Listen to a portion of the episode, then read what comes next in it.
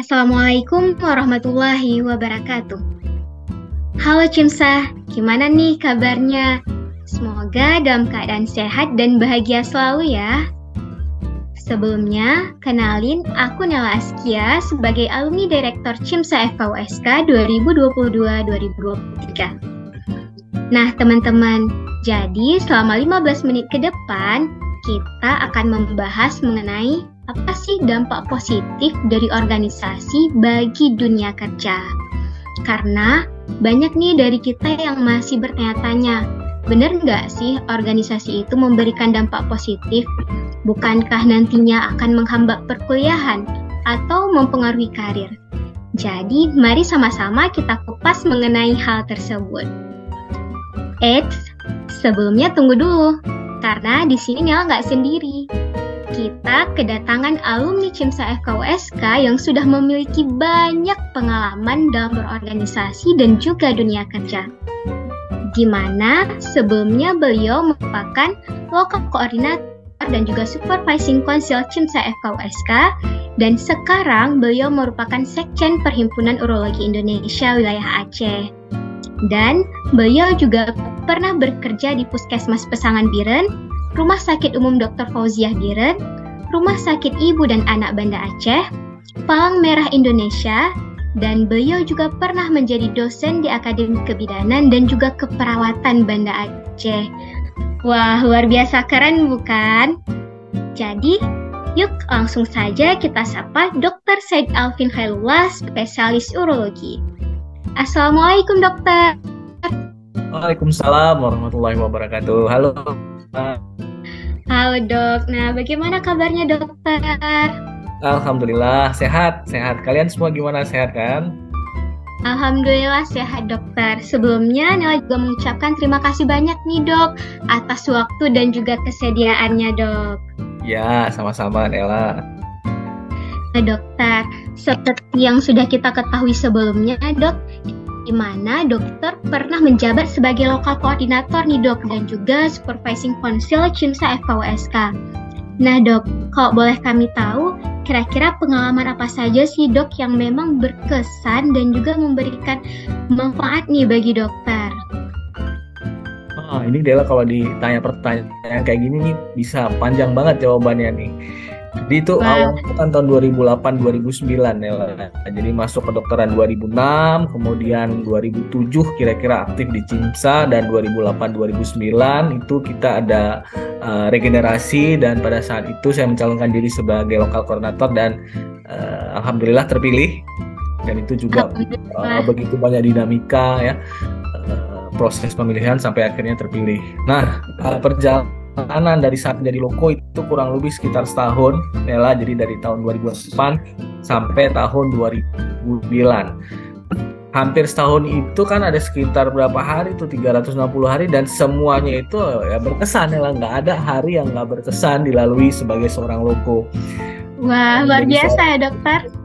Ya benar, jadi menjadi seorang loko di seorang pimpinan organisasi uh, yang tentunya kita juga memiliki tanggung jawab yang besar dalam hal ini ya, bagaimana roda organisasi baik itu dari segi administrasi organisasi, segi finansial organisasi, segi kaderisasi, segi eksternal, internal dan banyak lain yang uh, setiap hari itu kayak jadi beban yang harus kita rangkul terus menerus. Nah, tapi alhamdulillahnya kita di Cimsa bukan seorang diri, kita juga bukan ujuk-ujuk dijadikan loko, kita juga sudah disiapkan dengan pembekalan, pengalaman dan segala macam sehingga beban yang diberikan itu meskipun berat karena memang sudah kita persiapkan jauh-jauh hari dengan cukup baik. Mudah-mudahan alhamdulillah kita bisa menjalankannya meskipun sulit tapi enjoy dan happy. Itu yang terpenting.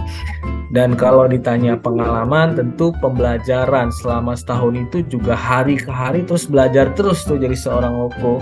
Bagaimana menjadi seorang leadership yang bisa membuat organisasi itu berjalan atau roda organisasinya terus berputar dan tentunya bagaimana member atau aktivis aktivis-aktivis mahasiswa yang tergabung di CIMSA itu bisa mendapatkan manfaat dari CIMSA itu kan yang menjadi PR paling besar dari organisasi kemahasiswaan sebenarnya. Uh, tentu dalam setiap hari perjalanan itu kan kita dibantu oleh tim, oleh teman-teman ofisial dan lainnya. Jadi seru. Jadi pengalaman-pengalaman yang menarik itu sebenarnya bukan pengalaman bagaimana membuat proyek, pengalaman bagaimana menjalankan roda organisasi, tapi justru pengalaman-pengalaman yang terjadi uh, proses mulai dari kita mempersiapkan kegiatan yang kita ngopi bareng kadang sampai subuh atau mungkin kita ngadain rapat nyuri-nyuri waktu di antara jeda kuliah ya. Sampai bela-belain nggak makan siang dulu nih kita rapat dulu bentar setengah jam 15 menit ya. Atau bahkan kita bela-belain weekend yang harusnya bisa istirahat bareng keluarga atau ngumpul bareng teman kita rapat deh.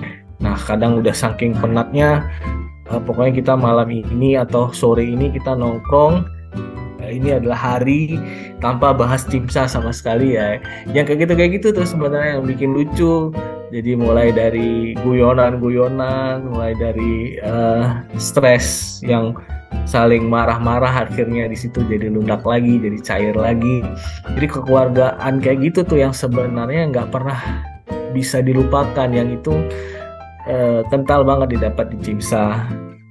Gitu kira-kira Nila. Mungkin ya singkatnya kayak gitu deh. Iya dokter, berarti luar biasa ya dok keluargaannya, pengalamannya yang didapat itu banyak sekali ya dokter. Setiap harinya bahkan berkesan ya dok ya. Iya Nel, makanya sulit sebenarnya kalau harus dideskripsikan apa yang paling berkesan karena ya semuanya berkesan lah kalau di gym satu. Wah, keren sekali dokter.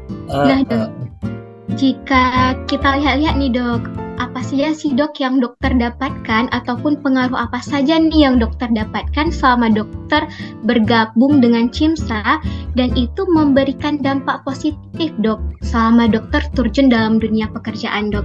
Karena kan dok banyak sekali nih dok sekarang yang beranggapan bahwasanya kalau kita ikut organisasi itu bakal menghambat perkuliahan, kemudian juga nanti bakal mengganggu karir kita. Sebenarnya itu bagaimana ya dok? Menurut dokter perspektif seperti itu worth it gak sih dok? Nah, ini, ini juga menarik nih.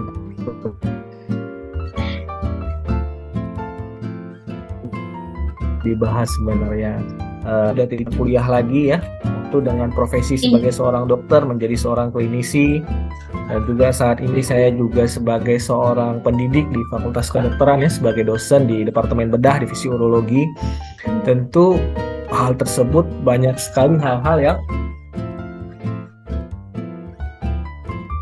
eh, menuntut kita untuk bekerja profesional yang padat banget sehingga kita bisa memprioritaskan bagaimana kita mengelola manajemen waktu, bagaimana kita mempersiapkan diri untuk memberikan perkuliahan misalnya, memberikan edukasi kepada pasien, melakukan pengelolaan penanganan pasien baik itu pasien yang kondisinya stabil atau pasien yang kondisinya gawat darurat atau kecemasan keluarga pasien terhadap kondisi pasien ya emosional, stres segala macam itu memang hal yang nggak bisa dihindari sebagai seorang dokter dan juga sebagai seorang pendidik dan alhamdulillah alhamdulillah banget nih Nela.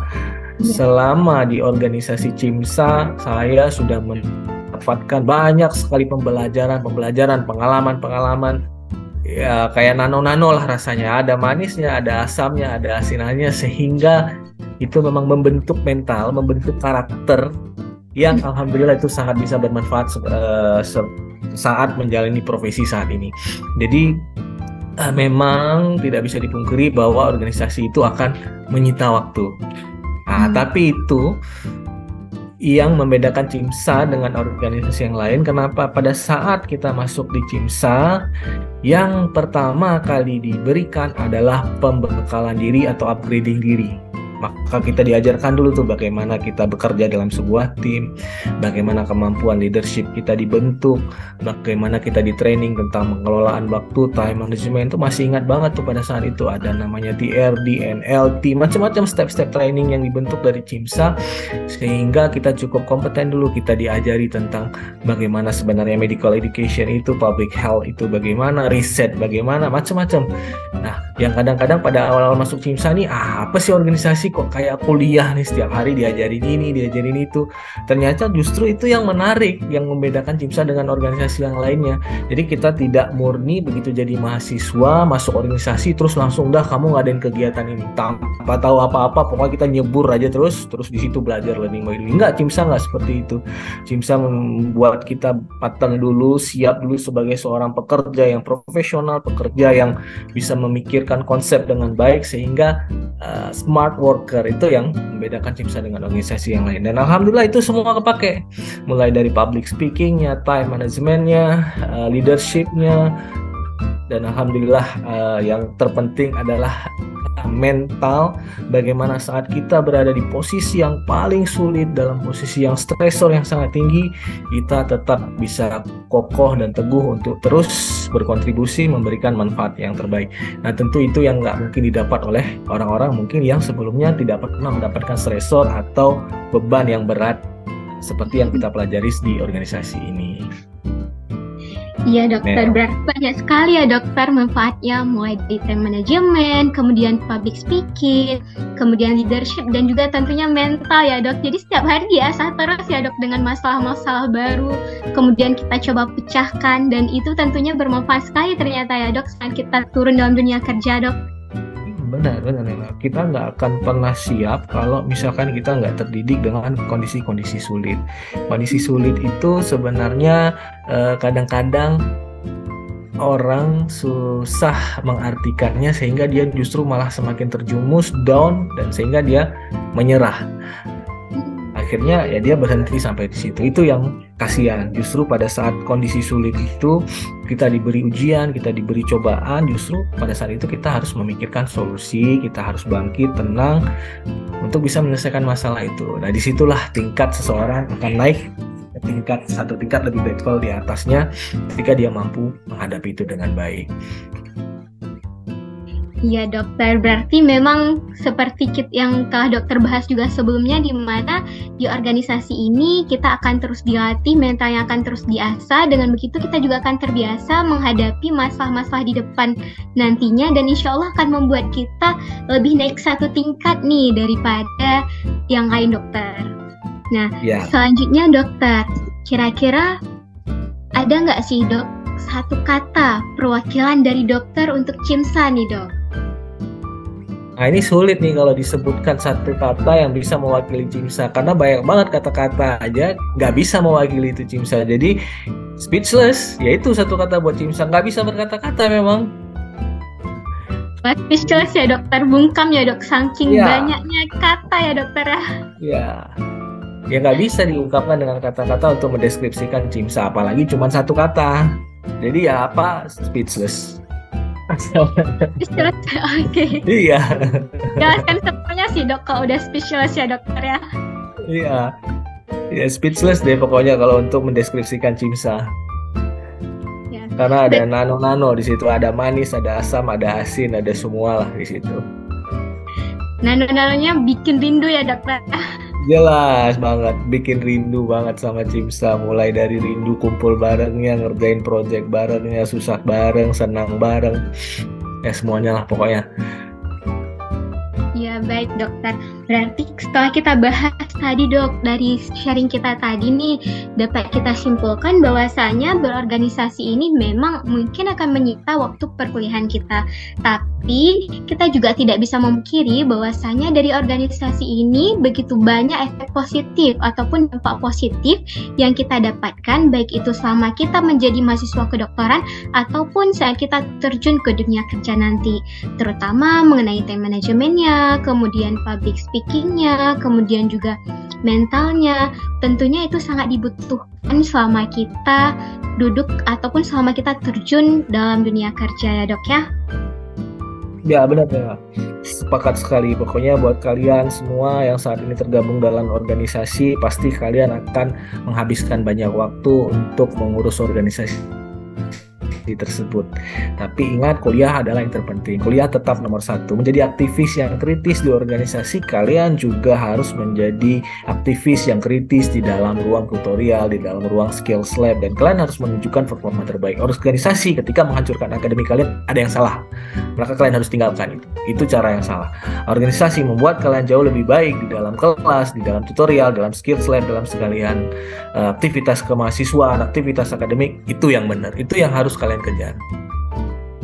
Wah, terima kasih banyak dokter. Alhamdulillah nih kami dapat ilmu baru dan juga semangat baru nih dok dari sharing kita malam ini. Tentunya juga seperti dokter katakan tadi, di mana organisasi itu apabila dapat menghambat akademik kita, maka itu ada sesuatu yang salah. Seharusnya organisasi itu dapat meningkatkan akademik kita ya dok ya. Iya, karena banyak banget pelajaran soft skill yang kita bisa peroleh dari organisasi. Jadi kalau misalkan justru menghambat akademik, ada yang salah berarti di situ. Iya. Benar sekali dok.